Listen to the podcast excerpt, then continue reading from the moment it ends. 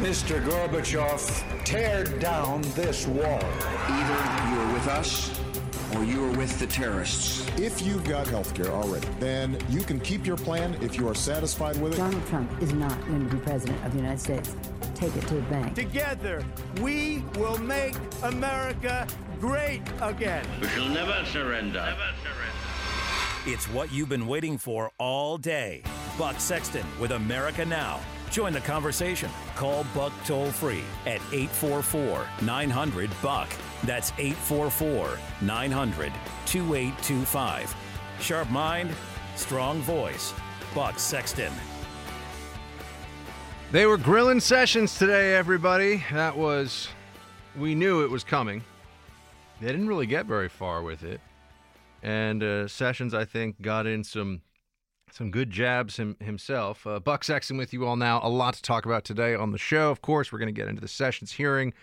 Then we'll talk a bit about the latest with some politics and the agenda of the Trump administration, Hillary Clinton and the email investigation, Megyn Kelly's interview of Alex Jones, and all kinds of stuff that I want to discuss with you today. But first, I think that Sessions really summed up my sentiment about the entirety of this hearing when he said the following. The suggestion that I participated in any collusion, that I was aware of any collusion with the Russian government to hurt this country, which I have served with honor for 35 years, or to undermine the integrity of our democratic process is an appalling and detestable lie. An appalling and detestable lie. You're noticing that as these administration figures come forward, whether it was Comey last week, former administration figure, or Sessions this week, the whole Russia collusion narrative is just getting thinner and thinner with each passing day. If you could believe that Jeff Sessions, was willing to collude with the Russians to in any way interfere with the U.S. election, I submit that you could believe anything. If someone really thinks that Jeff Sessions is the kind of individual who would engage in any such nefarious and underhanded activity, I mean, put aside for a second what you think of his character and everything else, and his integrity, which I think is putting aside a lot. But Jeff Sessions? This is the guy that they think is working with the Russians and is so close to the Russians and all of the stuff we've been talking about here. There were a lot of questions they were posing about a whole slew of issues. And I have to say, I find it discouraging that with almost $4 trillion of government spending, here we are. That's what the government's budget is, by the way. It's almost $4 trillion, U.S. federal budget. Here we are.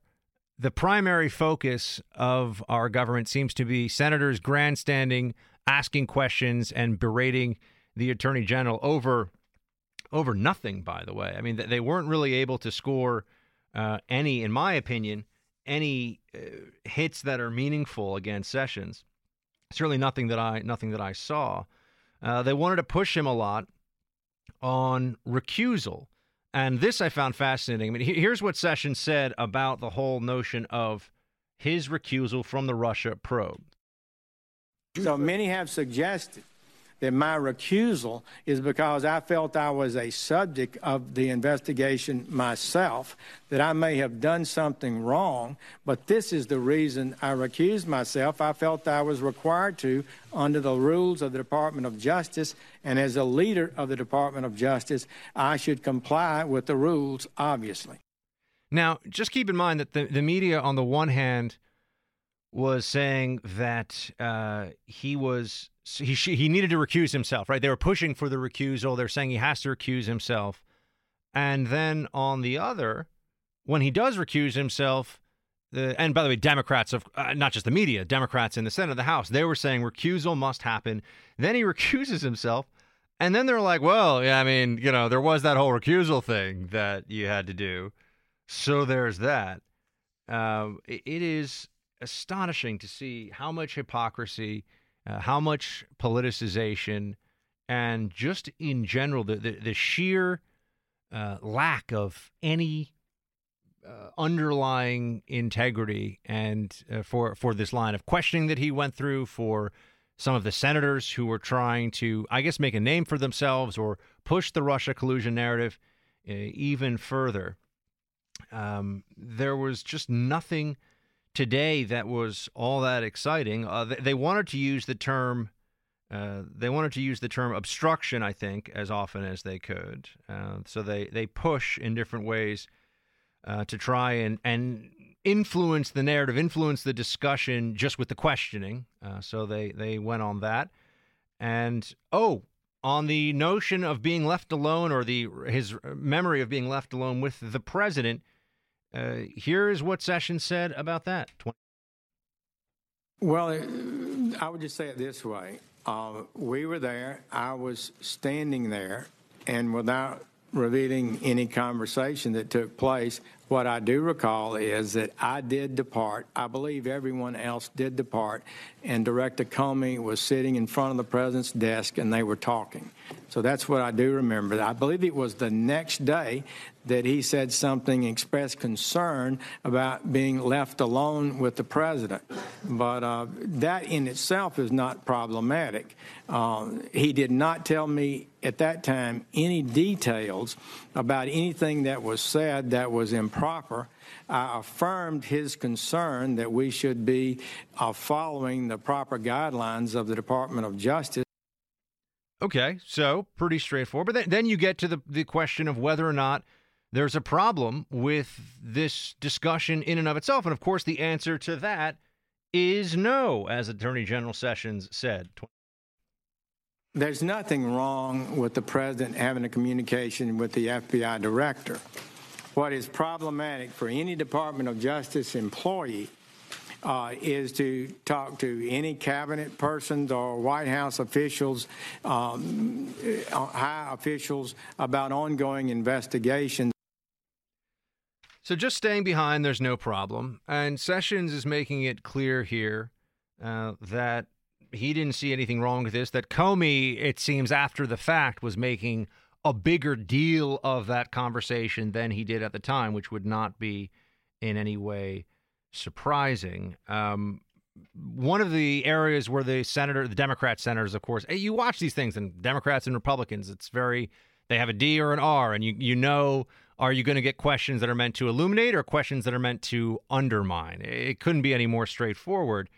But Democrats were pushing on whether or not Sessions has to speak to them about private conversations he's had with the president. Now, if the president can't expect there to be some privilege of his communications with the attorney general, who can the president have a private conversation with? I mean, if he cannot seek counsel from the top people around him, it would seem to me that there's no point, right? I mean, then at that point, everything is public record. If you can't talk to Sessions and not have it come out, I mean, everything that's not classified would be public record.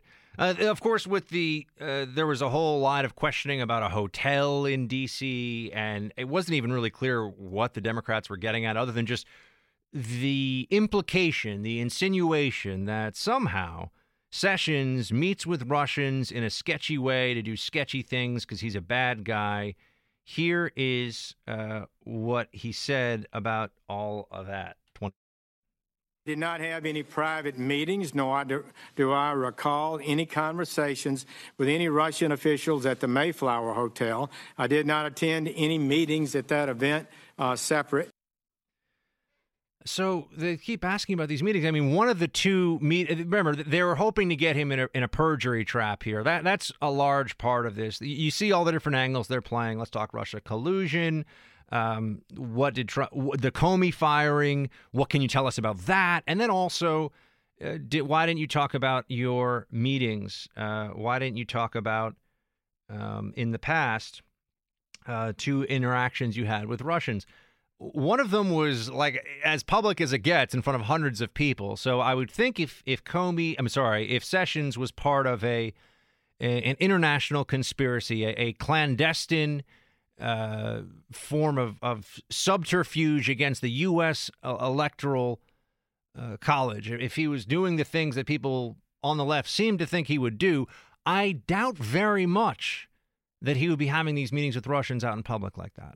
I doubt it, I have to say. That, to me, is getting into a level of crazy. But then again, these are people that, first and foremost, are willing to believe that Sessions would have, never mind the tactics that he allegedly would have been using of meeting Russians in front of everybody, the Russian ambassador who meets with everybody, and Sessions was a sitting senator. And part of the problem, I think, here is as we get more facts, there is an increasing desperation with the media because they've gone so far on some of these stories with such flimsy evidence that now they're desperate to make it true, or they're desperate to at least create some argument, some justification, some narrative where they're not totally over the line, where they're not pushing an obvious and partisan narrative. Sessions here is saying that he didn't have any private meetings with Russians. This is not surprising to anybody, I'm sure. We'll talk about interference, the alleged interference, the investigation, and also the firing of Comey in just a few minutes. I want to get to those points in a second. But, they spent a couple of hours grilling the guy, and we get to the why. They want to push him into making a false statement under oath. That's one thing. And I do think that this shouldn't be viewed as sport by even Democrats the way that it is, that they would celebrate if Sessions made what would be a non-material or unimportant lie under oath, whether it was a statement that was misremembered or however they could construe it, and that they would be happy that a good man like Jeff Sessions, who's the attorney general who served his country for so long, might face criminal charges is really desperate and pathetic, because you could tell there were people rooting for that today online and in the media. That's not what they pretend they want, of course. They pretend it's all about just getting to the truth, right? We just want to know what the reality of the Russia election hacking was. We just want to know what really was involved here, and that's not true. They would like to see Jeff Sessions ruined, his reputation destroyed, and possibly even criminally prosecuted for what? Putting him under the microscope. They'll find something. You show me the individual, I'll show you the crime. That's how the Democrats play the game, especially with Trump and all of his people. 844-900-2825, 844-900-BUCK. Want to hear your thoughts on the hearing and everything else going on? We will be right back.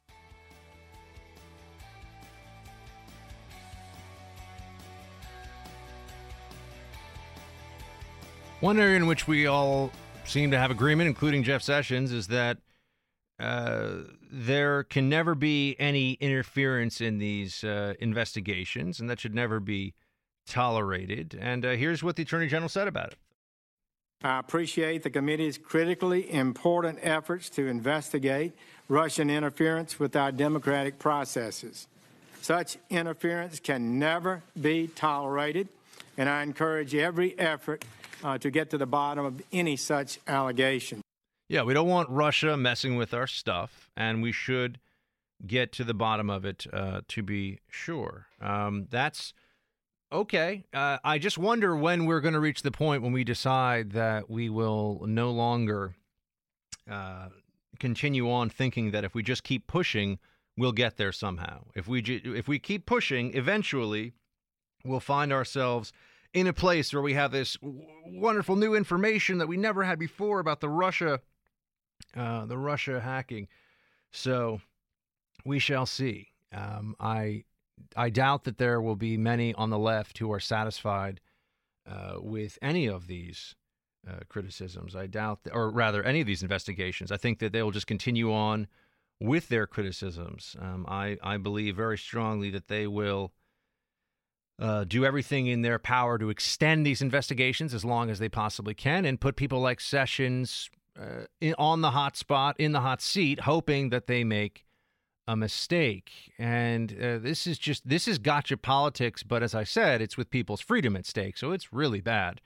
And it's disconcerting to see this happening. Now, as to the Comey firing, I've got to say that this was an interesting moment in the exchange today, because this is where Sessions was saying, look, I can't get into all the details of what the president said to me. And Senator Feinstein was displeased with this. So you'd had no verbal conversation with him about the firing of Mr. Comey? I'm not able to discuss with you or confirm or deny the nature of private conversations that I may have had with the president. They don't like hearing that.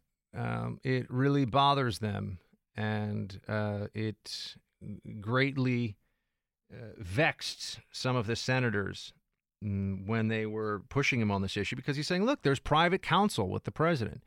There's some level of discretion. There's some level of being able to speak, whether in the Oval Office or elsewhere in the White House, about these matters and not have it be a situation where it just comes out in public view all the time. If the president of the United States can't have a private conversation with the attorney general about a personnel matter, then what is private for the president?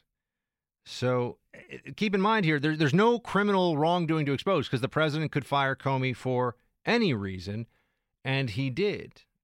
And yet here we are. Oh, by the way, one other important note. Before we had the Sessions hearings today, we also had Deputy Attorney General Rosenstein, AG Rod Rosenstein. He's saying, well, he addressed a few things. One is he said that there will be absolutely no interference with Mueller in his special counsel investigation. Third, I think in the best case for the president is to be vindicated by allowing this investigation to go on thoroughly and independently. So I think the best advice would be to let Robert Mueller do his job. The best advice would be to let Robert Mueller do his job. That's Ryan speaking earlier today. But Rosenstein was willing to say that he's not worried about any of these. You know, he doesn't believe these allegations that are out there right now. He's not somebody that is going to allow for the firing of Mueller. I'm looking for that sound as I'm on air with you. Sorry, right now. Do we have that one or no? No. He said, sorry. He said that, Lindsey Graham asked him, and this is what he had to say. Do you know of any reason for cause to fire Mr. Mueller as of this date? No, I do not, Senator. So he's saying there's no reason to fire Mueller. There were some rumors out there yesterday that Mueller may, in fact, get fired. I think that is incredibly unlikely. I think that even Trump would realize that the problems created by getting rid of the special counsel would be enormous. Those would be big, big problems at this point, unless, as Rosenstein was addressing it here, there was some very, very good reason for it. Because then you will have just created a perception disaster for yourself. So I don't know if you saw that. There were some rumors yesterday. In fact, I saw one on Twitter, and I was like, wow, that there's talk that Trump is going to fire, that Trump would have the attorney general fire Mueller. That is not going to happen. Now, remember, it would be Rosenstein, not Mueller. Rosenstein, not Sessions, because Sessions is recused from all Russia-related business. So that's why we had Rosenstein on all this stuff. Anyway, we've got a lot more coming up, team. 844-900-2825. 844-900-BUCK. Stay with me, back in just a few minutes.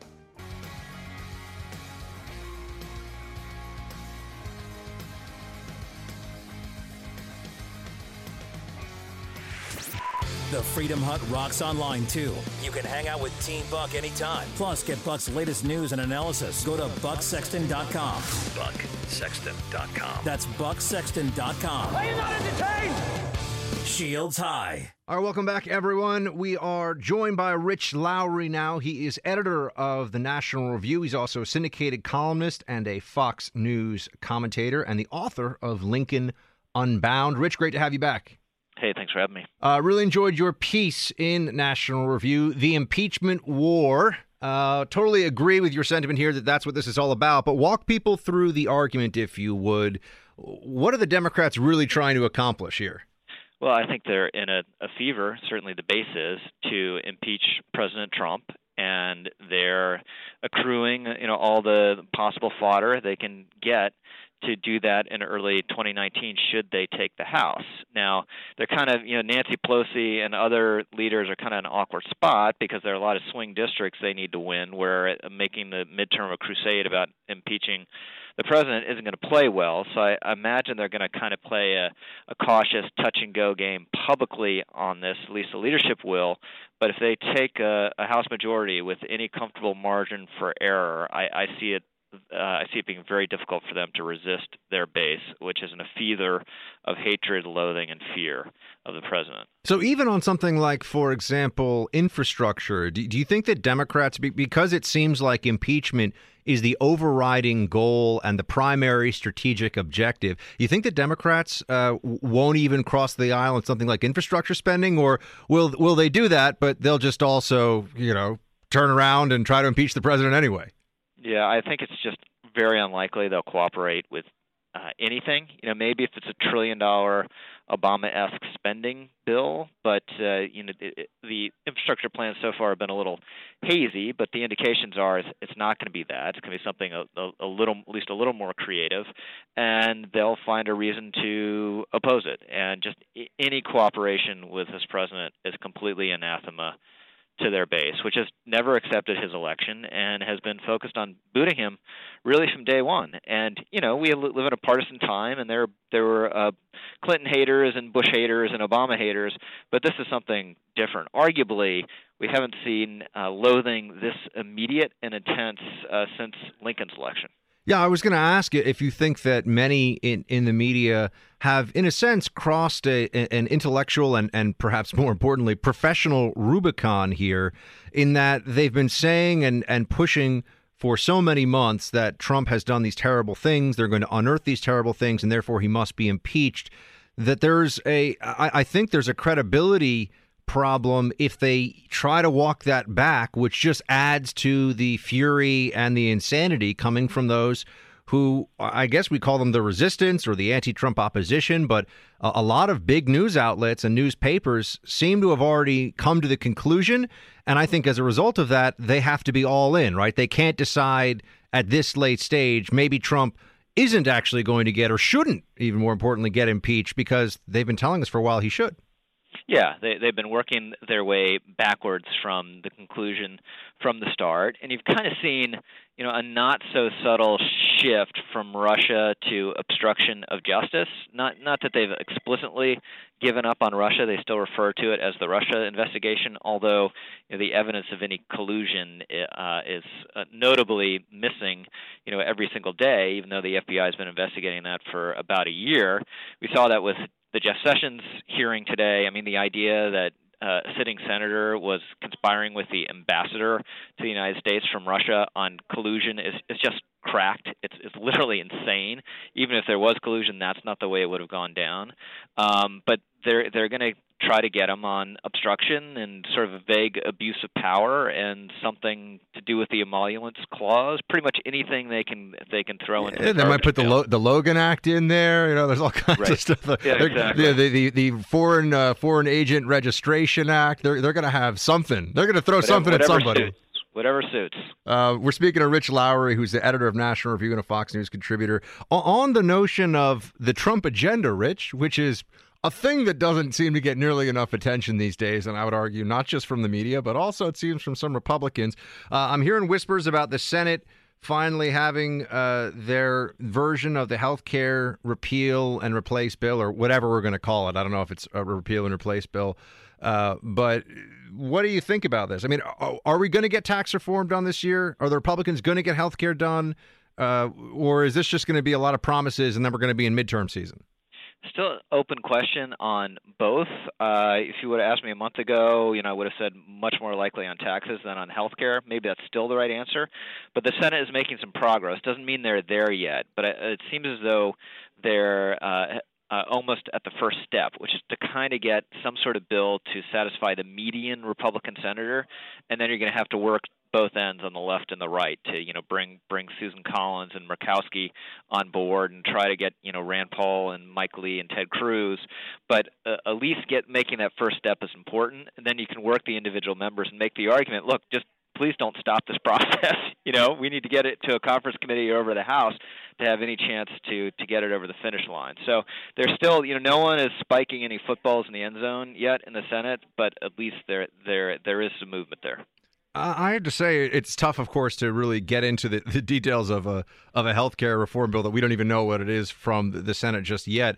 But my guess is that it will still require that there be pre-existing condition coverage and that the community rating issue will stay in there, which really means that you're still going to have these insurance pools that are getting subsidized by other people in the pools against their will, i.e. it's not really free market. Do you think that there's any chance that it's better than that, or you think it's probably going to be even worse than what I'm saying? No, it's going to be worse, and I wouldn't be surprised, I'm not sure the details on this, but that the so-called MacArthur Amendment that allowed states to request a waiver on pre-existing conditions, that might be stripped out just because the reaction to that politically was so harsh. But, you know, an approach to this problem, which I think every person of goodwill wants to solve, that makes much more sense and that, you know, conservative policymaking suggests is you have certain people who are kind of uninsurable and have, you know, massive medical bills through. It's a very small percentage of the population, as an aside. But yeah, go ahead, Rich. Right. So instead of making other people who are buying insurance pay that cost, in effect, which is what Obamacare does and why it's on a semi-death spiral, socialize the thing across all of society and have taxpayers provide more subsidies, provide money in through high-risk pools, but then otherwise have a functioning healthcare market. And that's the approach that would make sense. It's not one that Republicans, I'm not sure whether they themselves understand that that's their policy or what their policy should be, but that on the merits it makes sense. To borrow from Office Space, Rich, one of my favorite movies when I was in college, what do you think the answer would be right now to Republicans in Congress if I posed to them the Office Space question, what would you say you do here? That's a great question. Actually, it's a very good question for Congress, you know, pretty much over the last decade. It's become an observer to the executive branch where all the action happens, and basically all the action happens in the Oval Office, and that's just not how our system is supposed to work. There are a bunch of reasons for this. You know, one is partisan gridlock. Another is just Congress doesn't like taking accountability. So for decades, it's kind of ceded authority and responsibility to the administrative state. And three, it's just the filibuster makes it very hard to get anything through the Senate unless you have a supermajority, and you usually don't.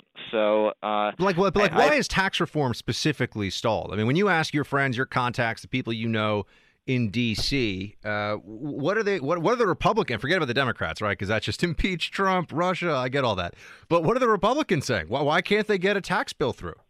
Well, one, there's a big dispute between the House and the Senate over this so-called border adjustment tax, which Paul Ryan and his team is still very attached to, but seems to be about 20 votes short of support in the Senate.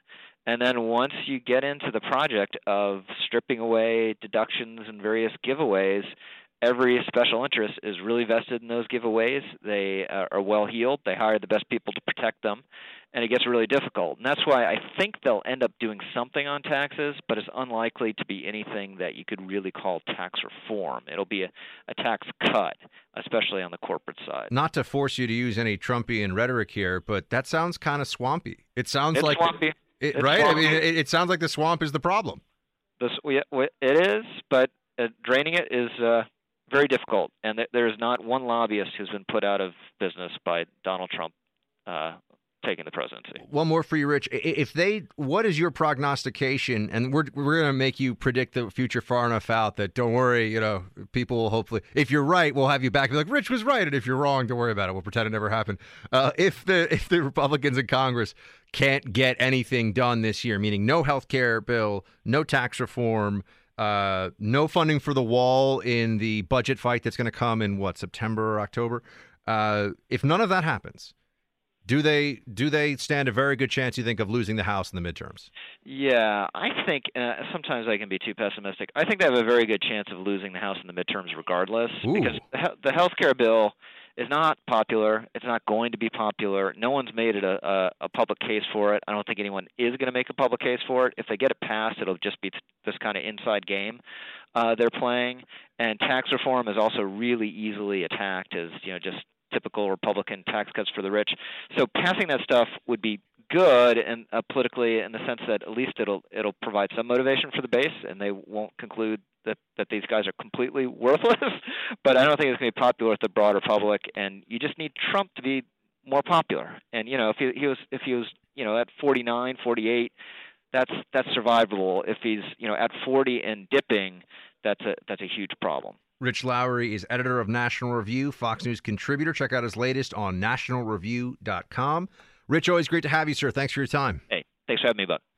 Team, we are going to hit a quick break. We've got a lot more also, including Hillary and the email investigation. Some new stuff there that I want to talk to you about. We'll be right back.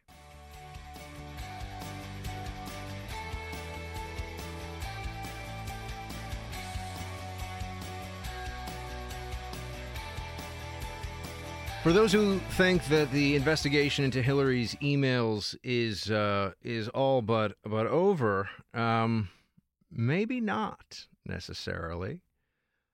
It should be noted that once you get into an environment of people who are going back and forth and trying to ensnare each other in legal traps, which is now commonplace in our politics, and I think it's a moment of bipartisan woe here. It's a shame that this is the case, but Democrats are going all in on this stuff, and clearly Republicans are going to fight back. Judiciary Committee members, according to the New York Post here, are calling for Loretta Lynch to testify on Hillary's emails. Let me just read you a bit from this New York Post piece. Members of the Senate Judiciary Committee are pressuring Chairman Chuck Grassley to ask Attorney General Loretta Lynch to testify before the panel on whether she interfered with the Justice Department's investigation of Hillary Clinton's email server.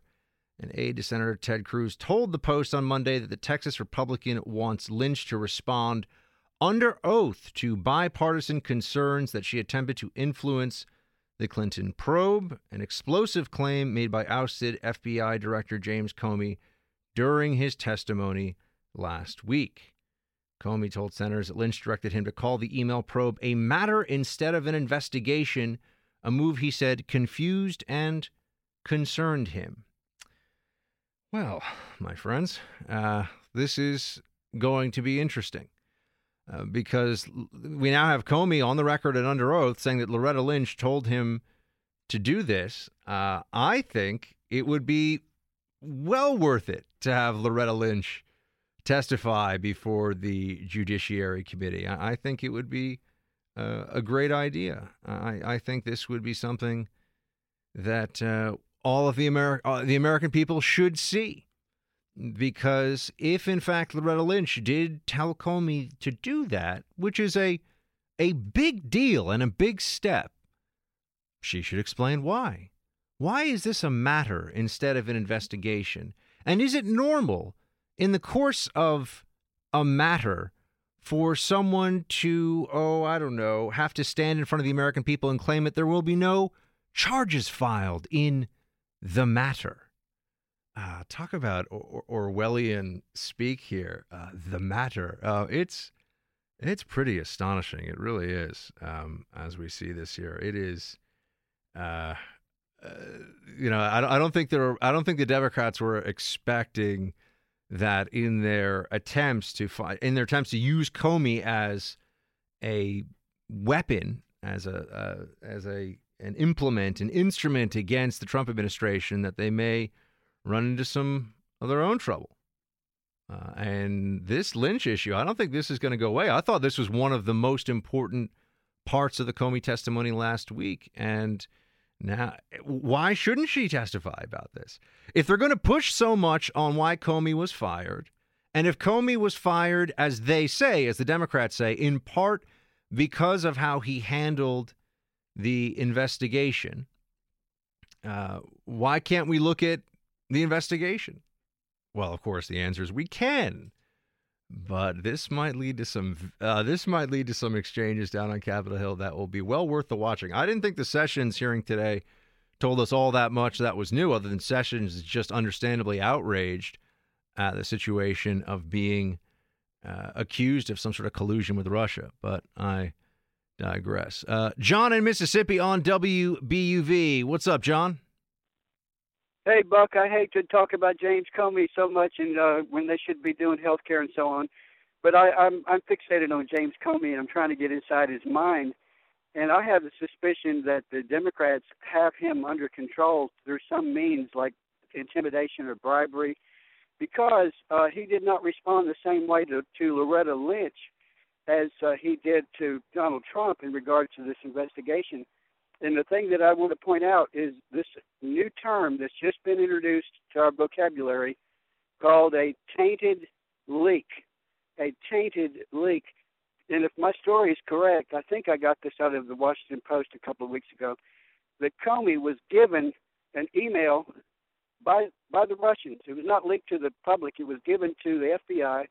It was purported to be a legitimate email between Debbie Wasserman Schultz and an employee of the Soros organization. And the email said, one or the other of the people talking, communicating, was saying that Loretta Lynch was not going to press charges. And Jim Comey presented this email to Loretta Lynch, and she read it and was silent and did not respond to it and announced that the meeting was over. And I'm not sure if all my facts are straight. Maybe your researchers can get to the bottom of this. And if you look up the term "tainted leak," you'll probably find this. John, I'll take a look for this tainted leak that you are mentioning, and we can come back to that on the other side of the break. Thank you for calling in from Mississippi, my friend. I think there was a tainted leak that affected me earlier today when I was walking under an air conditioner in New York City, and a drop of something just sort of hit me in the eye, and all I could think about is, That's probably not good. Lots of pigeons perched on that air conditioner and rust, and so that was a tainted leak for sure. But let me take a look at what our caller has asked here about a tainted leak, and then we're gonna move on to a whole bunch of other issues in the second hour, including daily caller report. I got a lot of stuff to get into with you. We're going to talk about Megyn Kelly and the Alex Jones interview for sure. That's definitely coming up. Very interesting questions raised about that. And we've got much more. So, team, I'm going to hit a quick break with you, and we'll be back in just a few minutes. Stay with me.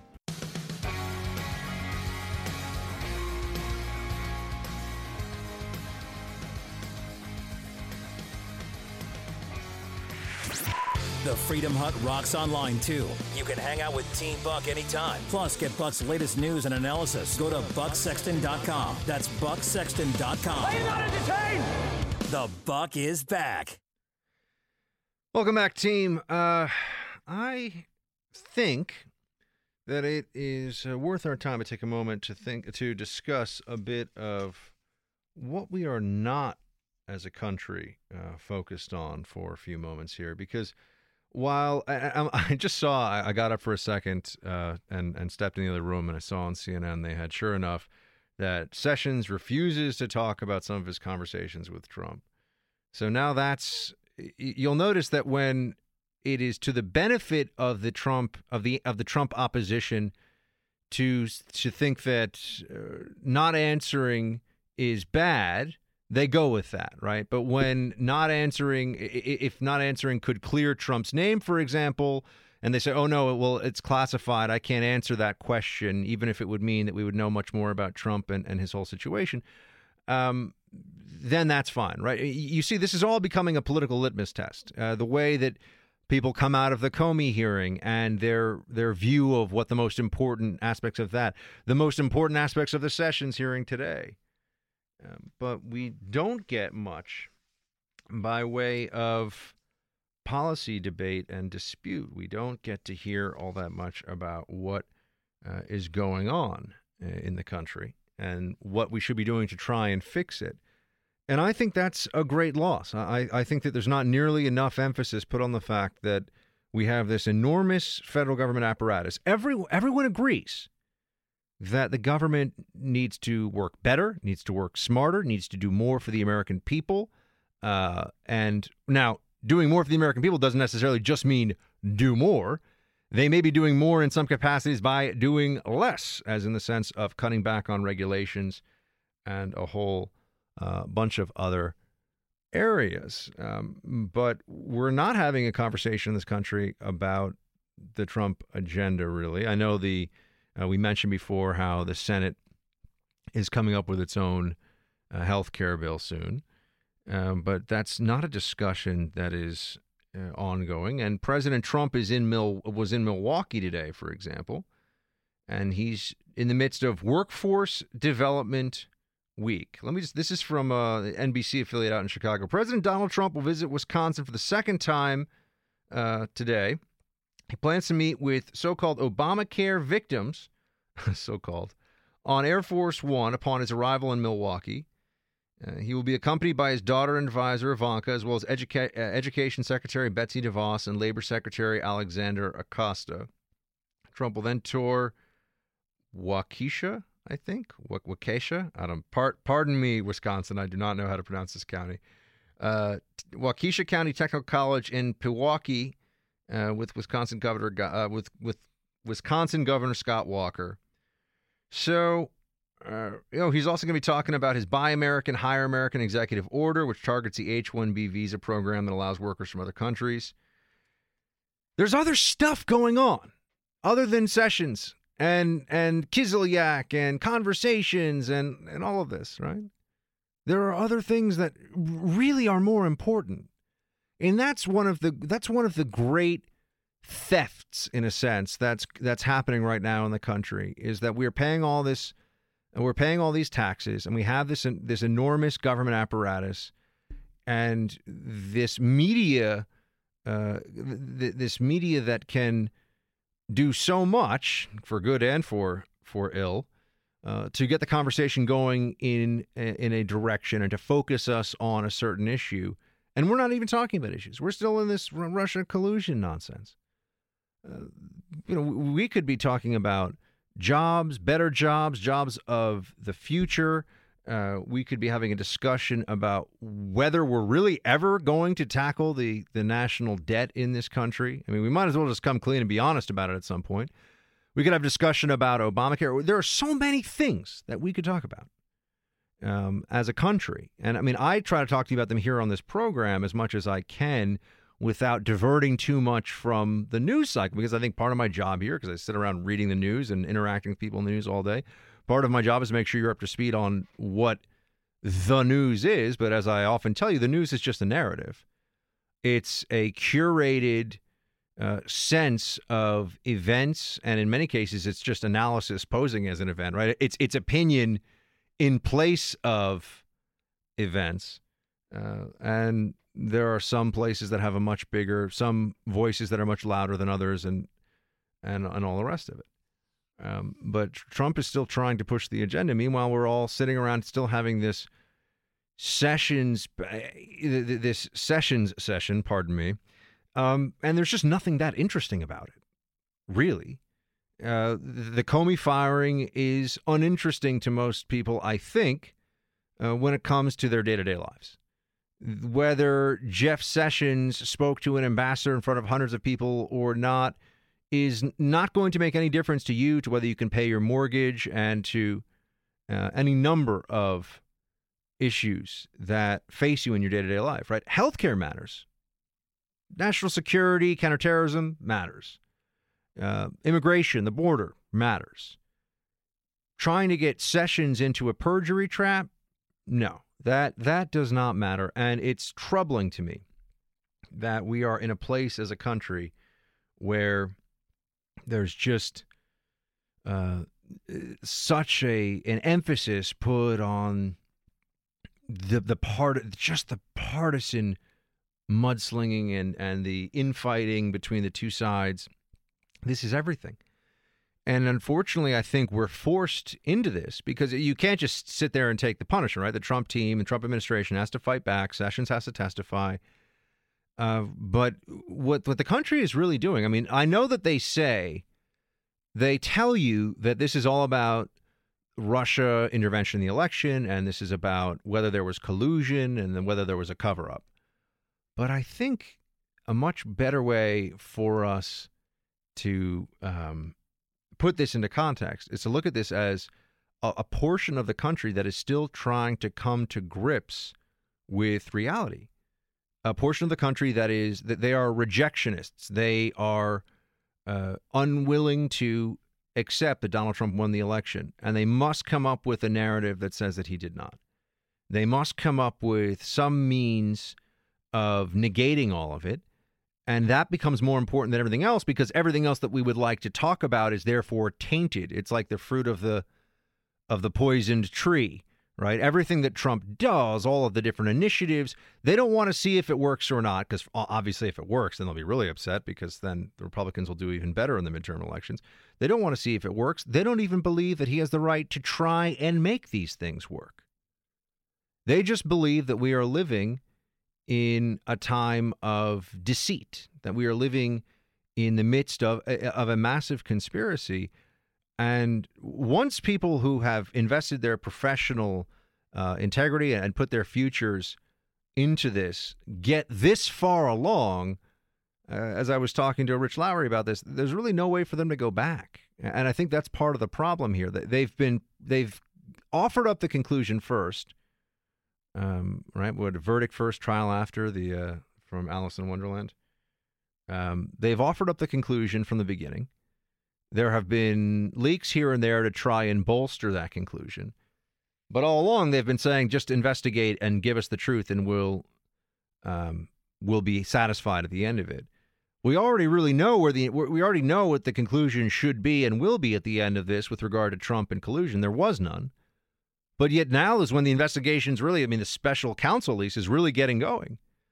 And I know Jeff Sessions said today that they will be looking into leaks and they'll be pushing to find out who was leaking what. And we'll see those kinds of leaks, very politicized and targeted leaks intended to harm an administration, tend to be by very senior. I mean, my guess is would be senior people with access who are careful about what they do. That is my assumption. That is my guess as to who is responsible for it. I also don't think that they'll get that far along in figuring out much in those investigations, but it's a necessary process because the whole system starts to break down if people can just take it upon themselves to decide what should be public domain and what should not. And we will see. But again, my real point here is just that the country is losing out with all of this energy and focus. It's like when we discuss climate change and people say, "Oh, well, you know, this is it's all about scientific inquiry," which is not obviously. But one of the problems of such a huge focus on climate change, and I'm trying to draw a comparison here to the huge focus on the Russia collusion stuff. It's not just that I think it's wrong. It also detracts from things that I do think are problems. It also takes resources and time and energy away from issues that I wish would get more of all of those things.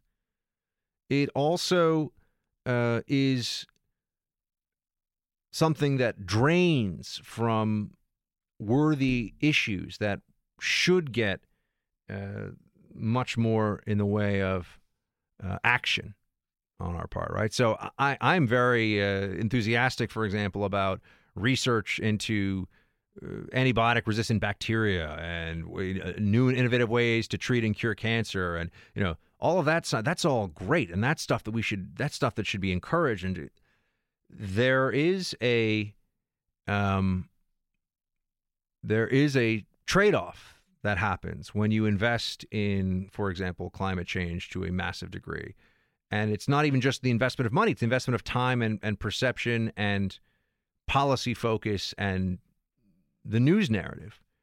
So with that same logic, you see with the Russia collusion stuff, this is a distraction for the whole country. And it's being foisted upon us by people that will not accept reality. And there is damage being done here because there is suffering that the government could address. In some cases, it's suffering the government is responsible for, but there is suffering that they can address. And if they don't, because they're so focused, because we have senators and their staffs all preparing, you know, the best gotcha question for Jeff Sessions, there is a loss there. There is a harm. And something, and we should be aware. We should be aware of it. All right, 844-900-2825. We are going to switch topics away from all this Sessions hearing stuff, and I want to talk to you about another time when the media had an agenda to push. The media wanted to tell a story, regardless of the facts, and people were hurt in the process. We have some follow-up from that case with the UVA fraternity that was slandered by libeled by Rolling Stone. I got an update on that, and also going to talk about Megyn Kelly interviewing Alex Jones and all the fallout from that and much more coming up.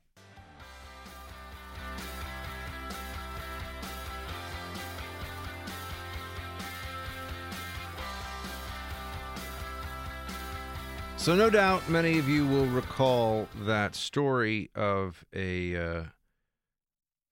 was a very tough read, and it was Rolling Stone magazine that wrote this story about a gang rape at a fraternity, and I remember reading it. I remember actually talking about it with some friends. And when it happened, when it first came out, and I read the story, I thought to myself, "This something is not right here." But it was so politically charged, and it would have been such an accusation at the time. Although some were willing to go out there and say it, but it was such an accusation to suggest that horrific.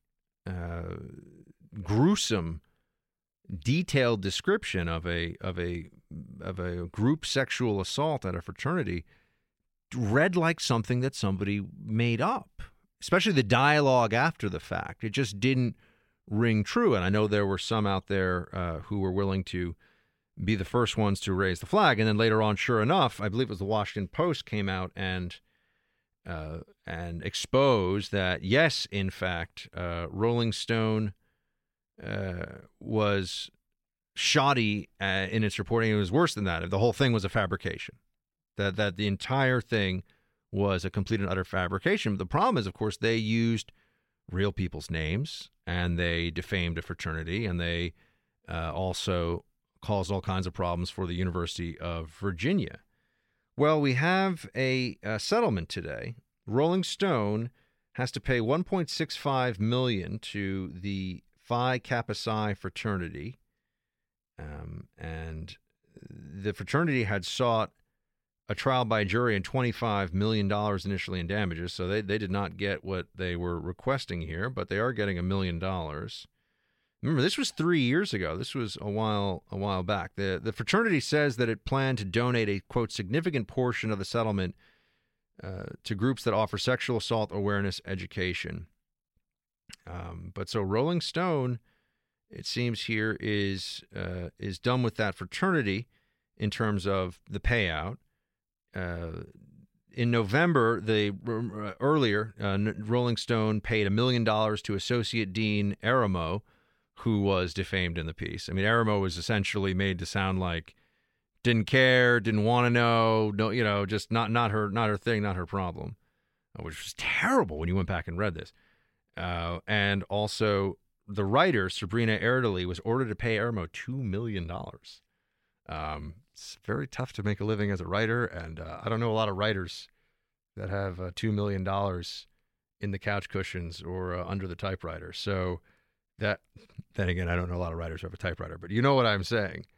But the total cost of Rolling Stone is under $3 million for the magazine. I'm a little surprised, actually, that it wasn't more, that the defamation case wasn't higher. But more importantly, that was an instance of agenda-driven advocacy journalism that was seizing on a political momentum, that was trying to ride the political winds. Because remember, the campus rape frenzy, which is actually the title of a book, and we had the author on the show, the campus rape frenzy was something that was receiving a lot of attention at the time. And they were looking, Rolling Stone was looking for a case, a story that would exemplify this and the culture on campus of, because it brings together a lot of things, white male privilege and the patriarchy and sexism and misogyny and rape culture and all these different concepts that we hear about so much on campus that, by the way, bear no resemblance, at least to my college experience. In fact, it was quite the opposite. We were told very early on about all of the different, well, the laws and also the campus regulations about all these issues. And it was, you were drinking and engaging in risky behavior at your peril at my college, and everybody kind of knew it. But yeah, that was an instance of the media deciding that they had a story to tell, and if they had to destroy reputations in the process, which, remember, can destroy lives. You know, once your reputation is ruined, it's not like the old days when you could just move to another town and change your name and start again. I mean, once you are defamed in the way that this Rolling Stone article defamed both that fraternity, well, a number of people, the fraternity, the dean who is named in the article, that causes very real harm. And it's not the first time that the media has gone off in this direction. As you will also recall, the Duke lacrosse case, another fabricated, although at least there was some underlying story. They just, the story was entirely wrong. In the case of Rolling Stone with UVA, it was just an utter fabrication. Whereas that, in the Duke lacrosse case, they took some facts that were in no way criminal, but they took some basic facts and then tried to add all these layers or went with this story of criminality that completely fell apart. And by the way, they should have prosecuted the woman in that case for false testimony, for false report and false testimony, and they did not. That's an aside, but I always think it's interesting when they just figure that they won't, that law doesn't apply, right? You hear a lot of people talking these days about perjury and how seriously we have to take perjury. Kind of tough if you were to go back and look at what some of those individuals had to say about, oh, I don't know, Bill Clinton back in the 90s when it comes to perjury, right? Is perjury a really serious crime that should be prosecuted and it's the basis for our legal system? Or, you know, is perjury something that can just kind of happens? I mean, Bill Clinton just sort of all of a sudden, perjure yourself.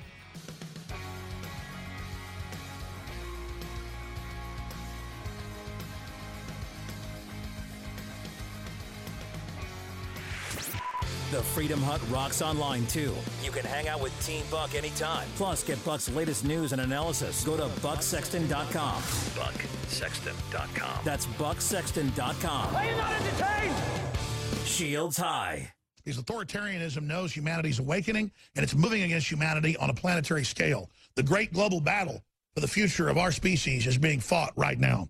They call you the most paranoid man in America. Is that true? Absolutely not. A paranoid person will be hiding out in their house, not venturing out in public. I go out there on the street and battle Black Lives Matter, the communists, point blank range. We talked controversies and conspiracies. 9/11. Now, 9/11 was an inside job, but when I say inside job, it means criminal elements in our government working with Saudi Arabia and others wanted to frame Iraq for it. Just a fact. Sandy Hook. Well, Sandy Hook's complex because I've had debates where we've devil's advocates said the whole story's true.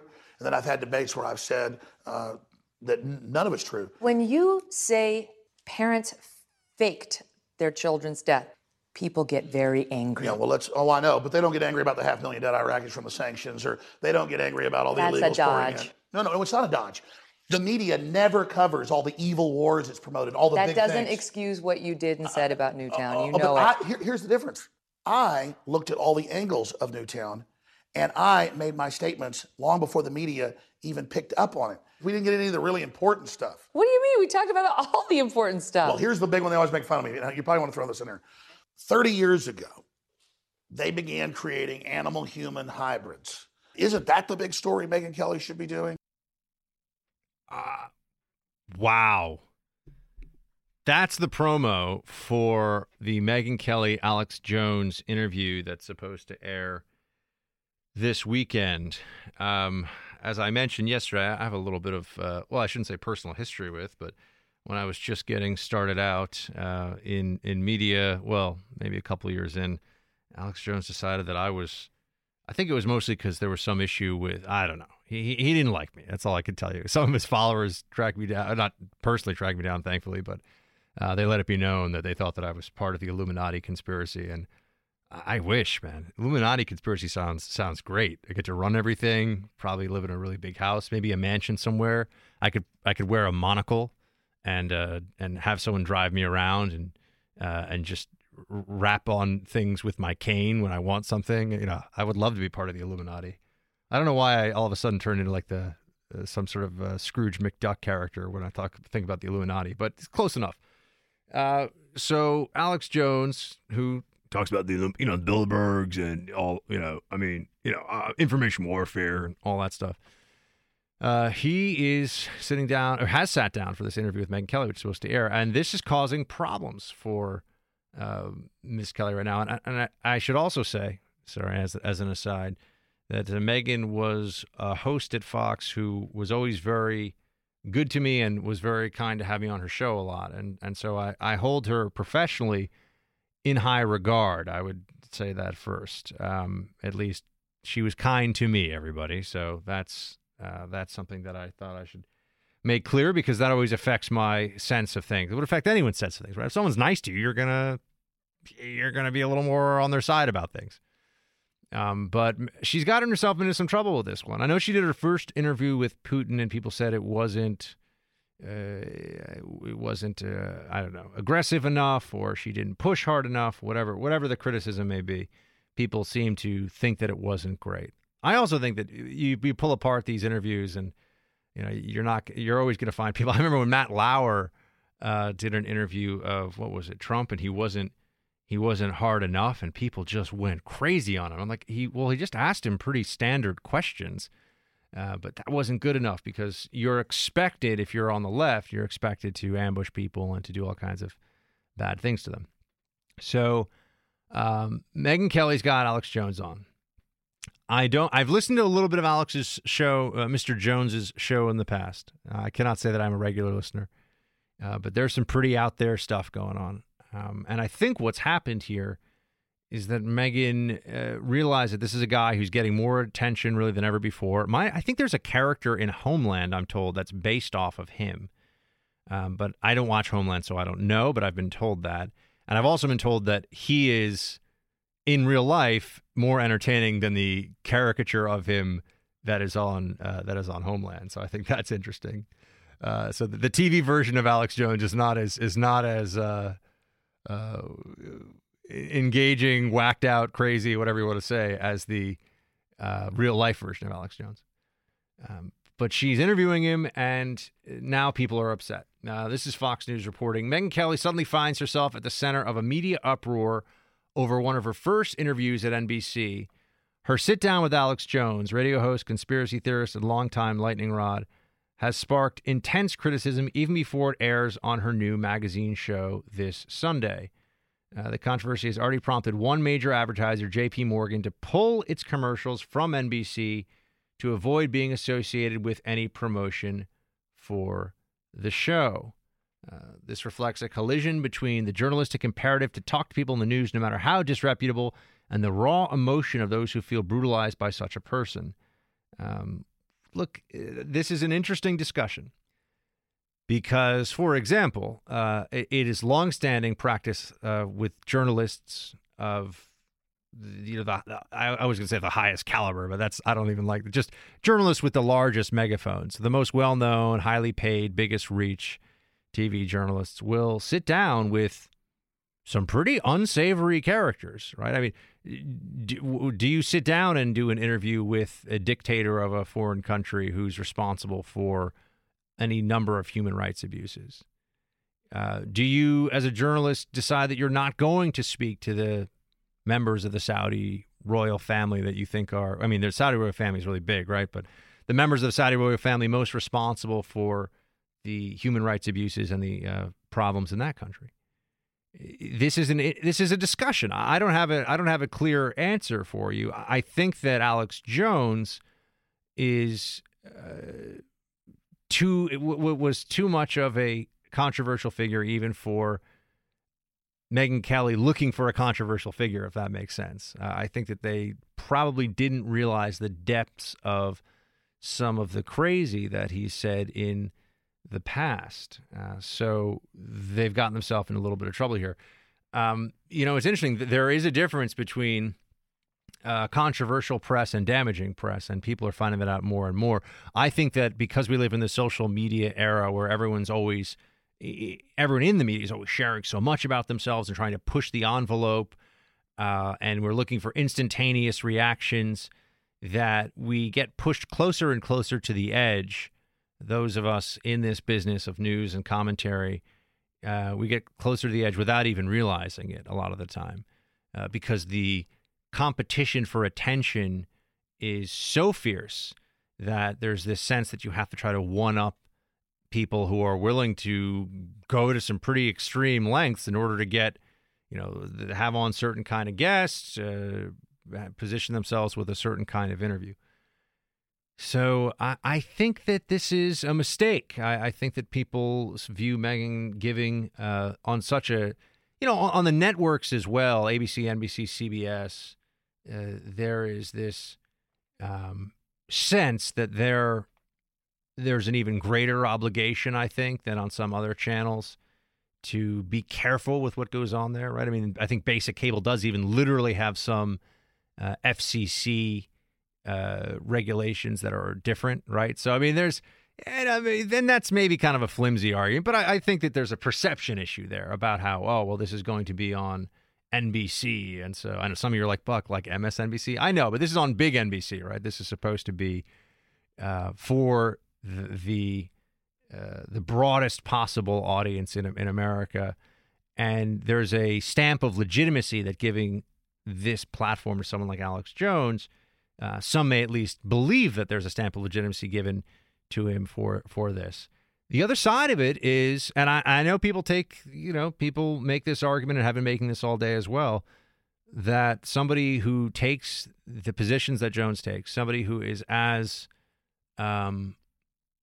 inflammatory in his rhetoric and as, I would say, irresponsible, clearly, in what he says and his analysis, should be exposed for people to know and see. But you do walk something of a fine line. There's a difference between, and I'm not saying that Alex Jones is, similar to like an Anwar al-Awlaki or something, but there's a difference between showing the propaganda of, for example, the Islamic State, so people are aware of it, and like running a loop of the propaganda, right? I mean, the elevation of the message can come from just the repetition of it and giving it a certain platform, and the context all matters. I'm very curious to know what any of you think about this. Do you think that Megyn should be interviewing Alex Jones? I see both sides of this argument. I think from a pure reputational and business perspective, I think that this is problematic for Megyn at this point.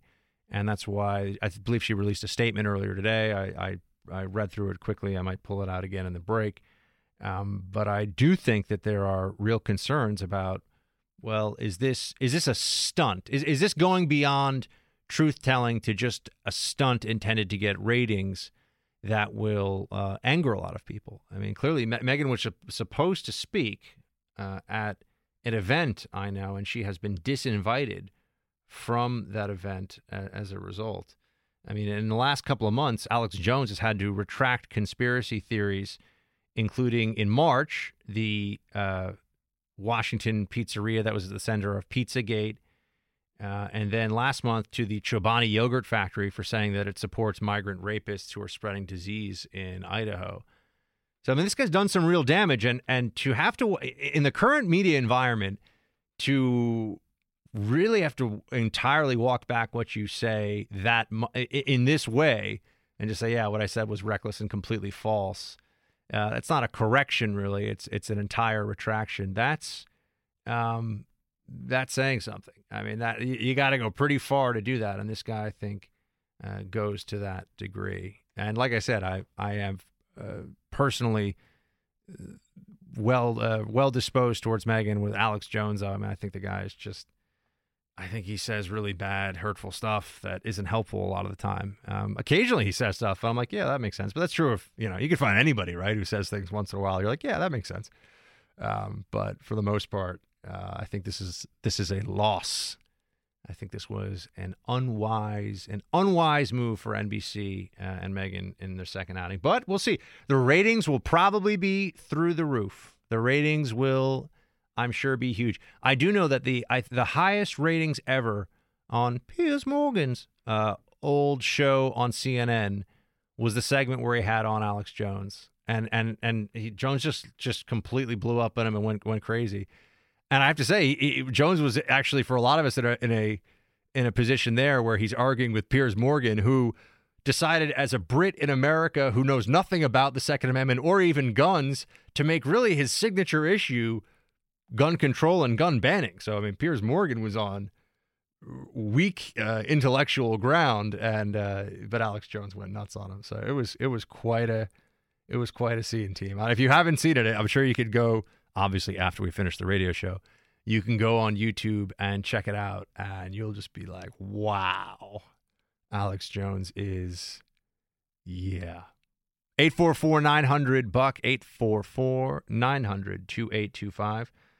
Thoughts on the Kelly-Jones interview or Sessions or anything else? Let me know.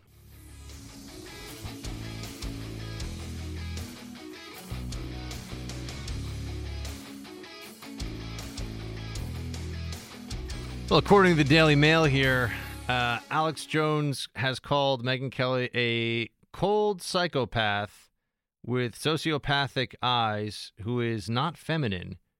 So Jones is being Jones-like here, according to the Daily Mail. So there's that. Let's take Jeremy in North Carolina on the iHeart app. What's up, Jeremy? What's going on, bud? Original Saturday Squad here. Oh, rock and roll. Thank you. My big concern with Alex Jones being on a network like NBC, even if Megyn Kelly is going to, for lack of better words, rip him apart, there's probably a good majority of the viewers of that network who are probably going to believe some of the nonsense that he spouts, because this is also one of the networks that has a large viewership of people who think that white police officers leave their house every day trying to figure out how they can kill black men. You're referring to the lies around Black Lives Matter? Yes. And people who believe those lies are probably ripe to believe Alex Jones nonsense. I don't think Black Lives Matter is clearly a group that is going to be, is on the left ideologically. And Jones is, I guess, roughly speaking, if you have to place him geographically, ideologically, he's on the right. Although, he got mad at me once because I said on CNN that he's not a conservative. I will say again, he is not. And, it's tough because I don't know how much of what he does is an act. It strikes me that a lot of it is. And I know that in court recently he said that it's an act. So I don't, are we dealing with somebody who really believes these things? Or are we dealing with somebody who's a performance artist? Not always clear to me. Look, I don't know the guy, and I just know his work, and his work is bonkers. Yeah. I just know that through day-to-day speaking with different people in different areas, there are people who really do believe the stuff he spouts. I know. I hear from some of his followers sometimes, and they are not thrilled with me on occasion. But I just keep on doing my thing. Thanks for calling in, my friend. Paul in Georgia on WMCD. Hey, Paul. Yeah. Hi, Buck. Can you hear me? Yes, sir. We can all hear you. Okay, great. I was telling the screener that I really think, and I don't know much about Alex Jones, but I really think this sort of indignation is about if Megyn Kelly interviews him and he's known for this sort of getting on a platform and offending and hurting people through the media, she hasn't taken him out of that element. She's just extended that element. And so to compare him to a Charles Manson interview, well, the only way that only compares if we allow Charles Manson to be in front of a congregation and do the things that he did that was so repulsive. She's just extending his platform by interviewing him and allowing him to continue to do the same things that he's done to hurt so many people. Yeah, I mean, she's not interviewing Alex Jones in prison, right? I mean, there's a pretty clear context there if that were to happen. Right. So, I mean, he is, for those that have been hurt with I think there was a school shooting that he, said the whole thing was a hoax. I mean, those kinds of things are very hurtful. Well, he's just going to keep doing that very same thing that's so hurtful. Yeah, look, I also can't help but think that there's a part of this is driven by the desire on the left. And thank you for calling in, Paul. I think there's a desire on the left, and I don't know if Megyn is playing into this consciously or not, but to elevate Alex Jones as a bigger player on the right to defame the right. I know that I was once put in the position on CNN of somebody saying, well, the big talk radio host said something, said some terrible quote. And I said, who said that? I don't know anybody who's big in talk radio who said that. And sure enough, they were saying that, Alex Jones is one of the biggest voices in conservative radio. And I was like, no, that is not true. We'll be right back.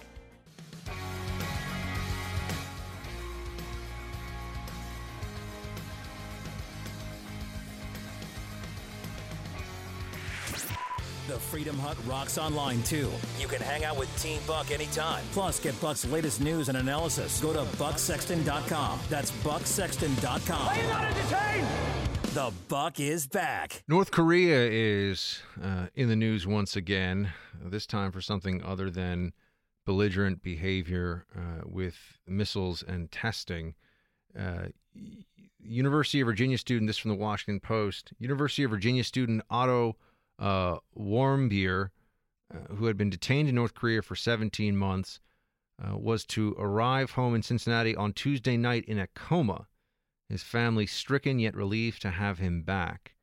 But his return, a harbinger of more difficulties in the already tense relationship between Pyongyang and Washington, the Post writes.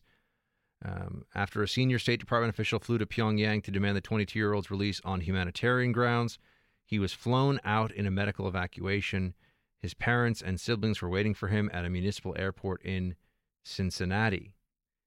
We get to see our son Otto tonight, Fred Warmbier said in an interview Tuesday morning after his son was evacuated. We'll be relieved to have him home, and we are looking forward to surrounding him with people who love him. Warmbier's parents hadn't heard from or seen him since he was sentenced to 15 years in prison. With hard labor in March for attempting to steal a propaganda poster at the end of a 5-day tour of North Korea. I'm happy this young man will be returned, although we are also, of course, informed here that he is in a deep coma as he is being returned. And I'm sure our government is going to be asking some very terse, I would hope, questions about how that happened and what the North Korean government's responsibility for that may or may not be. A few things. First of all, I am not someone anymore who has any interest in traveling to countries. That part of my life is for me, I say this, but of course professionally I may end up in some nasty places again. But I certainly don't choose in my spare time to be in a country, my free time on vacation, where you have no rights, and the U.S. government, should things go wrong, has very little leverage, which is certainly the case. And, well, no one has any rights other than the regime in North Korea. That's certainly the case there. I've actually talked to friends about how you're in quite a country when you get on an airplane from an international carrier to leave, and it almost feels like you're on a spaceship because you get this sense of cleanliness and technology, and it's like you've returned to civilization. If you've ever been in a really really dodgy place somewhere in the world for a period of time, and then you finally get back on that plane to come home. You may have this this realization, this recognition. And if you've been in a country where you have to watch everything you say and everything you do because of concerns of running afoul of the government, there are that many places where that's really the case, but there are some. And you come back to America and you have such a new appreciation, I think, for this place. You know, America, when you've been when you spend time in the third world, or what's called the developing world, even forget about, you know, fancy areas or lower income areas. America is so clean and efficient and well run and orderly compared to so much of the rest of the world. And it's one of the good parts, one of the good side effects of traveling to a nasty place is you really get to experience the difference. You understand what it means to be in a country where you can't trust the police, where the prospect of getting sick is made much worse, not just, of course, by the higher levels of really scary diseases that tend to exist in poorer authoritarian countries, but also that if you needed medical care, it might make the situation even worse for you. These are anxieties that those of you who, like I said, have spent time in some of the rougher corners of the globe certainly know, and maybe you get used to when you're there, but when you come back, you have quite a new appreciation for America. But North Korea is an outlier, even among the countries where you could make a list of places that if you get into trouble, you're in a lot of trouble. We don't have diplomatic relations with them. We have a very hostile relationship with North Korea. They're obviously under a tremendous amount of sanctions. It's on a small list of countries where traveling there is there's inherent risk from the government. I mean, there's risks traveling anywhere, but from the government of North Korea. But I think North Korea also is a very important example for the world, that you can have a country of many millions of people that borders, well, a regional and aspiring global power like China on one side, and then a thriving and dynamic democracy with South Korea on the other. And you have this, I know people call it the Hermit Kingdom, and Christopher Hitchens very notably once described North Korea as a concentration camp above ground and a mass grave below it. But it is a reminder to all of us that government power completely unchecked can create a near perfect tyranny, that the authoritarianism warned about in Orwell's 1984, a book that if I can give you 10 books that you have not read, I might even say 5 books that you have not read that I would just urge you to read, 1984 would be on that list. Certainly on the 10 books that you must read. If you, and by the way, it's not painful reading, meaning that it's not like you're plodding through. I know some people are, they'll tell you, Buck, how dare you? But some of the greats of Russian literature require an attention span and a quiet room. 1984 reads almost like a Hollywood screenplay in terms of how quickly it moves and there's so many cultural touchstones, so many important references, newspeak and doublespeak, and the minutes hate, and all, we're always at war with this one country. I mean, you go through it all, and it's worth actually reading more than once, which I would say about very few books. But North Korea is the real-world manifestation of absolute government power without any individual rights, without any checks and balances. And so while it's horrific suffering, and I really do, we all, on a humanitarian level, it's hurtful to think about what's going on in North Korea. It's one of those problems that the world has, and it's certainly not the only one, but we think about the Syrian civil war and the suffering that's going on there. But the continuous, the endless suffering in North Korea is hard to wrap your mind around. It's hard to fathom, and certainly so few of us get a chance to visit that we have no personal experience with it, but it is a reminder to us, and it really is a warning North Korea is a cautionary tale. And in a similar vein, or a similar way to how I bring up Venezuela, and that's mostly a story of, well, I was going to say it's a story of statist economics, but it's also a story of populist envy. The reason that the Maduro regime, and before that the regime of Hugo Chavez, was able to come to power in the first place and promise the completion of Bolivarian revolution and land redistributed to the people and fairness and no more of this parasitic elite class just taking all the wealth for themselves. And it was based, sure, then the decisions made to set prices and to engage in statist manipulations of the economy just send it on a spiral. But there was a populist envy was a driver behind that, telling the masses what they want to hear, giving them an excuse and also an enemy, which, by the way, is straight out of 1984 as well. You must, to control people, you want to create an enemy for them to hate. That's not you, especially if you're the one that is causing their problems. If you are the reason for the destruction of their freedom or the elimination of their freedom, you have to make them think that there's some other problem, right? You have to externalize that anxiety, that fear, that anger.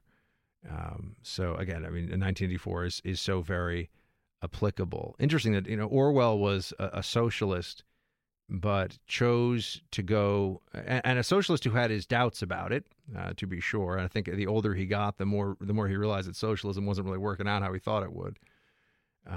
But he put his money where his mouth was, so to speak. He fought in Spain in the war against fascist Franco and that regime.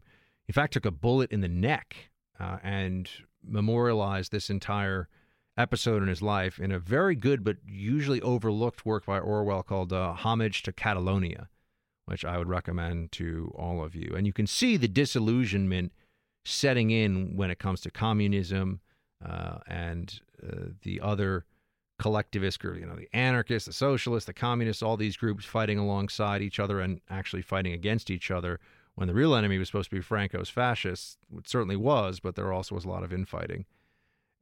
And the Soviet Union's role, by the way, and all of that is a fascinating period of history as well, and how they handled that. That was one of the few times where the Soviets seemed to be on the side of on the righteous side of the equation until later on in World War II, when they were supporting the anti-Franco forces. But I digress. North Korea, though, does stand as stark reminder that without freedoms, without a constitution to enshrine them, and without a population that is devoted to individual liberty, you can. I mean, look, North Korea is at the very end of the spectrum, right? It's really the least free country on earth, which is quite a distinction. But it shows us that here we are, 2017, and a country exists where you could be, as a guest, by the way, as somebody just visiting, as a curiosity, you could receive 15 years in prison with hard labor for trying to take a propaganda poster. That is stunning, isn't it? When you really think about it, when you spend some time and think about how out of line that punishment is, how heartless, how cruel, how menacing this is for anybody else who would consider visiting, by the way. Now, whether this individual took the poster or not, I mean, it's a poster, it's a piece of paper.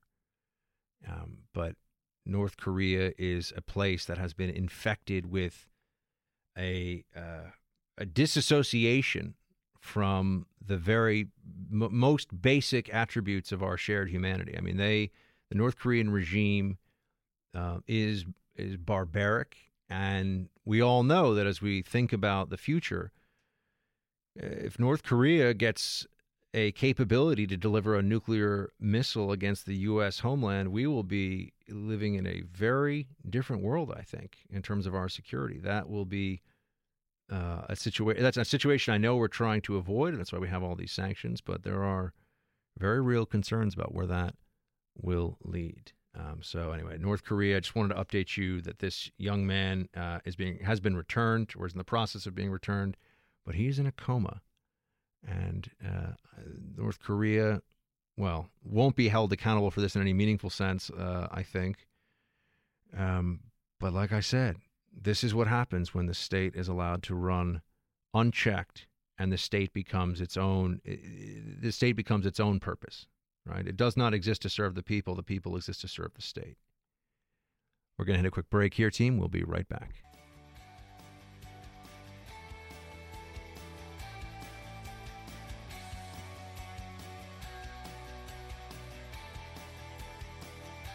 Well, I guess the House sometimes does some stuff. This coming from thehill.com. The House passed legislation Tuesday to ensure that immigrants in the country illegally can't access tax credits for health insurance premiums.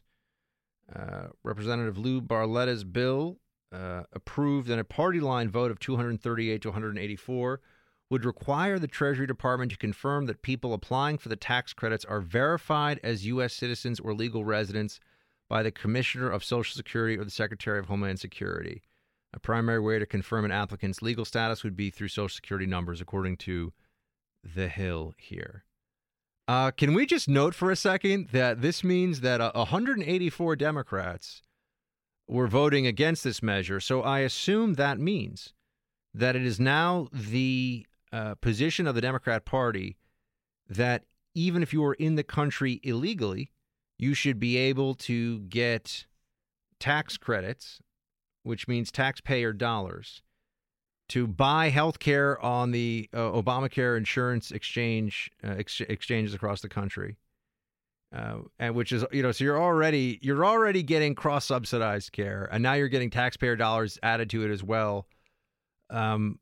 At what point do we realize that we actually can't really afford the healthcare spending that's already happening in this country for U.S. citizens? If we were to open this up, if we were to do what it seems to me the Democrats want us to do and allow for tax dollars to be used to buy insurance policies on the exchanges, are we just going to insure the whole world? I mean, are we giving out free health care? What that really means, I suppose, is that we're giving out free health care to anybody who gets, or subsidized health care to anybody who comes here. One of the parts of the Hillary Clinton campaign, the ill-fated Hillary Clinton round two presidential run, was that on her website, she was saying that she thought that people, regardless of immigration status, should be able to get credits to buy healthcare policies on the exchange. Now, it is still a function. It is still on the books right now, immigration law, that you cannot bring somebody in, or you're not supposed to bring anybody in who will be a public charge, who will be receiving welfare benefits. They only want individuals brought into the country via the immigration system, at least legally speaking, who will be able to support themselves. But that's not what Democrats want. What I always find so enlightening about the Democrat position on any immigration-related issue is they always speak as though there are no immigration laws. They take whatever position is popular at any point in time, but you'll notice that when President Obama had the House and the Senate, there was no effort, and early on in his term, now you could say they just focused on Obamacare, which there's some truth to that, but they didn't change the immigration laws. They didn't even try to change the immigration laws. Democrats prefer the status quo, really, until they can get amnesty. I mean, amnesty is the top goal, but the status quo is there are laws that they can point to and say, see, no, we are in favor of a sound and sensible immigration system. They, of course, want to reform it and change it and all the rest of it, but they at least can pretend to believe in enforcement at some level because of what the laws say. But then publicly, they are constantly encouraging illegal immigration. They're constantly encouraging people to come to the country illegally, to stay in the country if they're here illegally. And they just do it as a pure power play. I mean, this is just the most straightforward transactional politics. When you see it first as it played out in the state of California, where whether it's expansion of welfare benefits, and then schools for kids of illegals, and then driver's licenses, Democrats would like to do this nationwide, but here they are. This is a very worthwhile little reminder, folks. We were told by Obama that they would not allow illegals to buy into Obamacare, and that was almost a solemn promise of the Obama administration. And here we are, Democrats voting against it. So for those of us who were saying all along that this was just the beginning of any number of just endless problems that Obamacare will cause for our healthcare system, including the crushing burden on the taxpayer that will come from, among other things, giving benefits to people that are not even legally in the country. That's where the discussion has now gone. We were promised it would never get here, and here we are. So, yes, I know the Republicans in the House pushed this bill through, but the Democrats are voting against it. And Hillary wanted to get this going the other way. So just a reminder as we already start to think a bit about the midterms and where the Trump administration is going, where all of us is going. The Democrats still want to complete Obama's fundamental transformation of the country that he promised and that he made some strides toward. And immigration is central to that whole promise and process. We'll hit a quick break, team. We'll be right back with Emily Zanotti of Heat Street.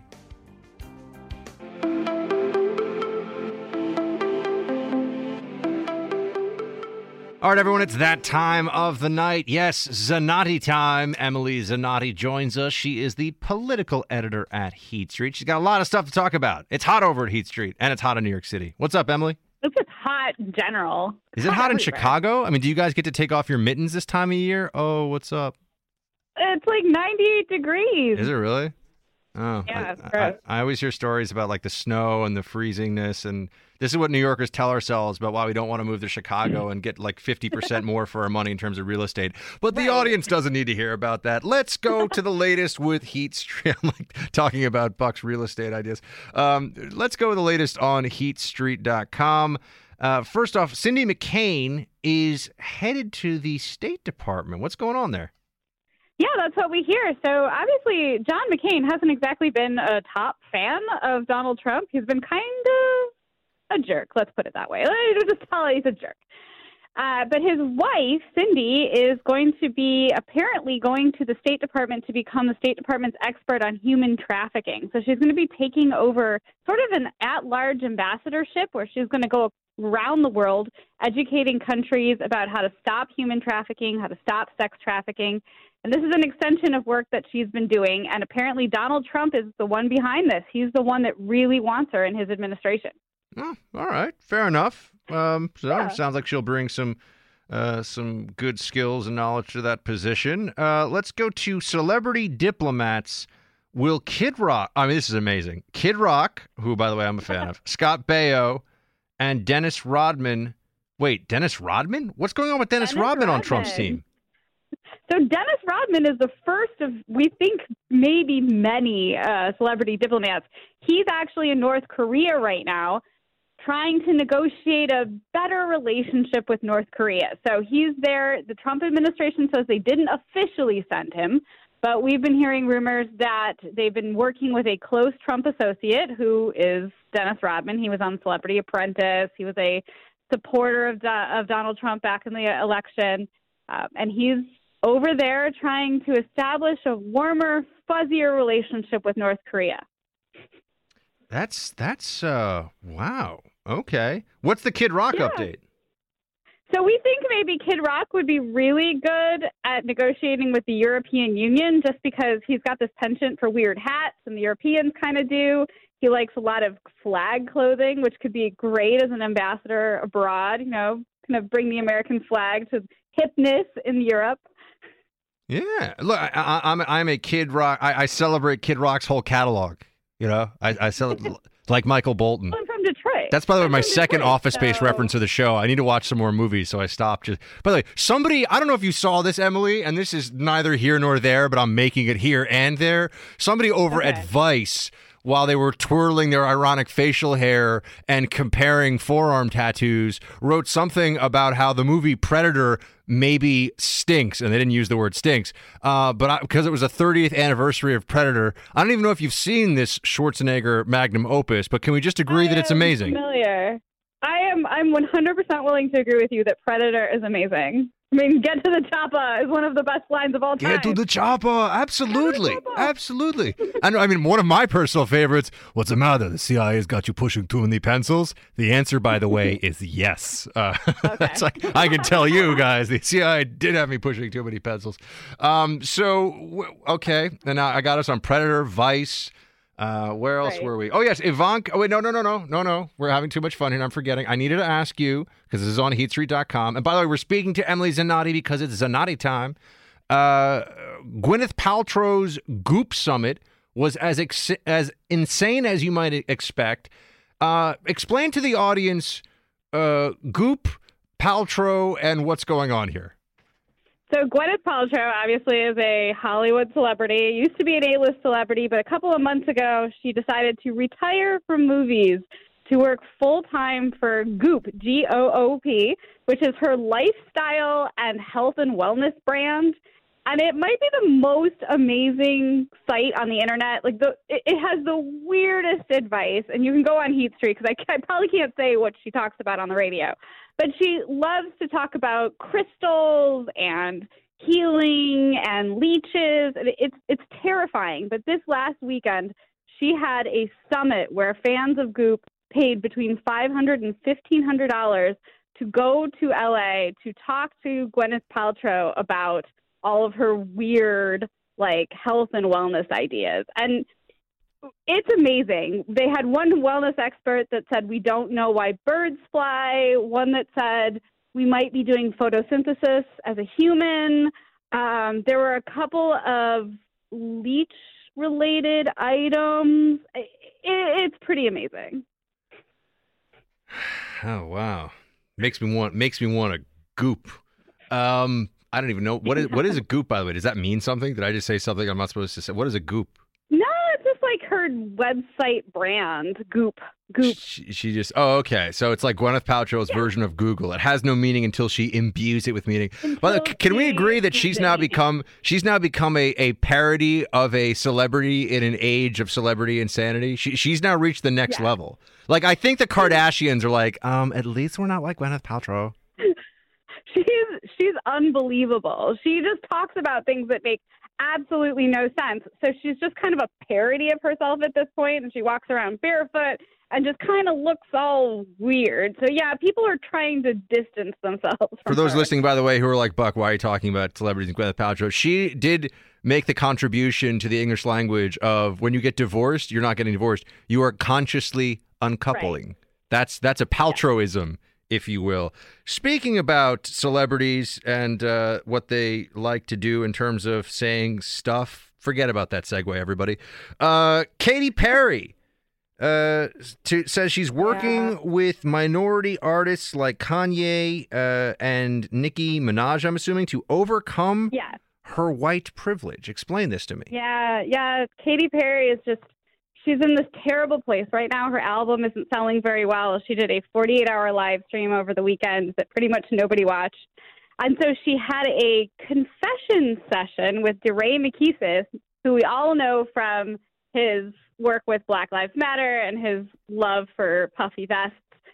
She sat down with him and she confessed all of her sins against her white privilege and her cultural appropriation. And she says now she's going to make a better effort to share her platform with up-and-coming artists like Kanye West and Nicki Minaj, which is probably a surprise to Kanye West and Nicki Minaj, who are both multi-platinum artists in their own right. How is this supposed to work exactly? How is she getting rid of or lessening or mitigating her white privilege? This to me seems wrong-headed, even for Katy Perry. Yeah, she just seems to think that if she confesses it and says it and puts it out there, that somehow absolves her of the sin of cultural appropriation and white privilege, even though she claims that white privilege gave her the opportunity to become rich off of her pop music. But she doesn't seem to be going off into the woods and giving up all of the trappings of her amazing life. So obviously she's not too concerned with doing penance. I do think it's fair to say that whenever a conservative gets in trouble, there's the I think there's the unfair one of the unfair attacks that'll happen if someone accuses a conservative of being racist is if the conservative says, you know, anything about, well, what I've done for the black community or what I've said in the past about the black community that's been supportive and good, they go, oh, yeah, you have a few black friends. And that's derogatory meant, you know, to the person, meaning that, you know, they only, you know, oh, yeah, I've got a few black friends, so I'm allowed to get away with this. That's often said. I mean, Katy Perry is kind of saying, well, I spend more time with black people, therefore I'm less indulgent in my white privilege. That seems in the same general milieu of like, this makes no sense. Yeah, it's kind of weird because she really didn't get a lot of blowback for it. And people said that, oh, she's just doing this because she needs publicity. And that's correct. But she really didn't get blowback for saying, well, you know, I partner with these black artists, so obviously I'm not a racist and trying to steal their culture because they also make money off my music. That isn't exactly a way of, you know, pulling back from your white privilege. Well, that's what I mean. I mean, if you're trying to get away from white privilege, it seems to me that saying, well, I'm going to hang out with a couple of black colleagues or black friends. That's, I mean, in other contexts, people would be like, that's a little strange. But anyway, I guess that's what she's doing. Enough about Katy Perry for now. I do want to ask you your thoughts, because we talked about this a little earlier in the show, your thoughts on by the way, we're speaking to Emily Zanotti, everybody. She is political editor at Heat Street. Heatstreet.com is a great site. A lot of fun stuff up there.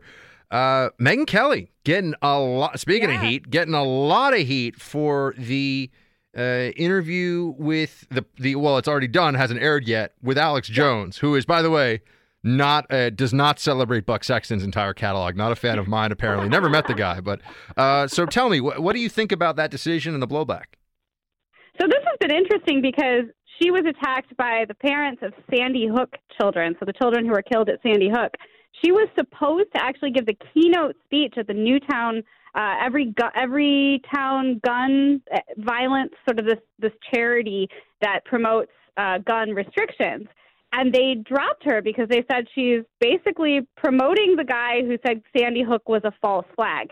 So it's weird all around because we already kind of knew Alex Jones was crazy. It wasn't some amazing revelation that came out of this Megyn Kelly interview. And certainly even Alex Jones is doing his best to try to downplay everything, saying that this interview with Megyn Kelly is really just propaganda and that it's just designed to take your attention away from Father's Day and some really weird comments. So this whole situation has spiraled downward in a bizarre manner. But Megyn Kelly is just trying to interview people who are really interesting. Now, that's not how I would define Alex Jones, but hey, you never know. Has he ever tangled with Zanotti? Has he ever tried to like, you know, say that you're part of the Illuminati or something? Because I know you know people. He hasn't, but I kind of want that. Like, I kind of want to know that I'm part of the Illuminati with, like, Jay-Z and Kanye West. That would make me seem so much cooler.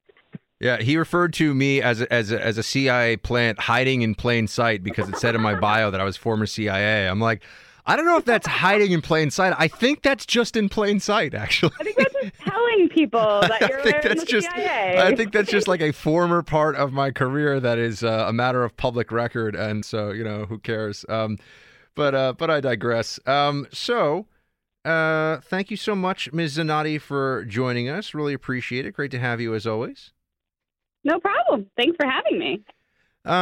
Team, always good to have Emily Zanotti with us for all of the latest and greatest. I want to also tell you that we're going to be getting into, I wanted to get into what's going on with Shakespeare in the Park. A little update coming on that one. There is nothing that the left is unwilling, it seems, to do in their efforts to outdo each other in their craziness when it comes to the arts and how they depict all this stuff. We went from Kathy Griffin and the severed head to now a mock assassination of Trump as Julius Caesar in Central Park and Shakespeare in the Park. I'll give you a little update on that, and we'll close out the show here in just a few minutes. Stay with me, team.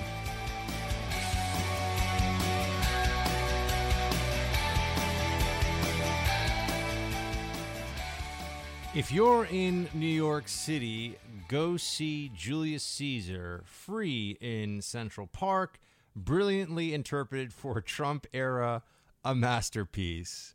That is a tweet from Fareed Zakaria, one of the most prominent news anchors at CNN. And Fareed is saying that this Trump production, or rather this Julius Caesar production, where Caesar is in fact Trump and is gruesomely assassinated on stage, is brilliant. He thinks this is just great. And I just have to say, these anchors and these news people will turn around after this. And I know I mentioned this story to you earlier in the week. I'm just following up on it now with you, because they act like, these journalists act like, when they say something on Twitter that shows their political bias, it can't be used to determine their political bias about all their reporting, right? So when Fareed Zakaria has an obvious double standard, no normal person would pretend that anyone would be okay with a similar theatrical production of Julius Caesar with Obama instead of Trump in this situation. We all know that. So for Zakaria to say that this is fine and it's brilliant and he thinks it's great just shows that he has an antipathy, a dislike, a disdain, a hatred even for this president. And that comes across not just from an errant tweet, but in his reporting. And this is prominent among many journalists. By the way, I had not yet seen video when I talked to you about it. I just seen still frames of the Julius Caesar Trump Shakespeare in the Park production. Remember, this is here in New York City, in my hometown, and I watched it, and it's gruesome. I don't know how you can have prohibitions on threats against the president and then hide behind this artistic expression exemption, because any number of people now, if somebody on their personal page, on their personal Facebook page, created an image showing a gruesome assassination of the president, would everyone be rushing to make excuses under artistic freedom? I know there's a tension here. I'm not some barbarian who doesn't understand that artwork pushes the edge and is supposed to make people feel, and perhaps even feel, uncomfortable. But for me, it's not even an issue of the legality of this. I'm not saying that this should be, they should come down hard on this from a legal perspective, although I think some are making that argument. It just shows the lack of esteem and lack of respect with which progressives in the creative fields have for this presidency. And not for this president, just for the presidency overall. When someone occupies the office that they don't like, Democrats, the left, liberals, statists, they all of a sudden lose all of the pretense of, oh, well, this is a president that is for both sides, and this is somebody who is deserving of some very basic degree of respect, and there's some decorum, and also just a certain dignity that one affords the office of the president, and therefore the president who occupies it. That all goes out the window the moment we're talking about, well, a Republican, but in particular Trump. So this Julius Caesar thing with Trump as Caesar, it is a mock assassination on stage. It's disgraceful, and the same First Amendment that they will immediately run to say that this is free expression and this is the arts allows me to say, yeah, but it just shows how grotesquely childish and also completely disrespectful the anti-Trump opposition really is. The resistance, as they call themselves, have no boundaries and will respect no limitations really on, their criticism of the president and his office. And it's a shame, but it's not surprising, my friends. All right, that's our show for today. Thank you so much for hanging out with me in the Freedom Hut. I have seen Freedom Hut mock-up T-shirts, by the way, so we're working on that. Please do download the podcast. Go to Buck Sexton with America Now on iTunes. We have a ton of show already planned out for the rest of the week, and much more will be added in with the news cycle. And I just want to say, until tomorrow, as always, my friends, no matter what comes your way, shields high.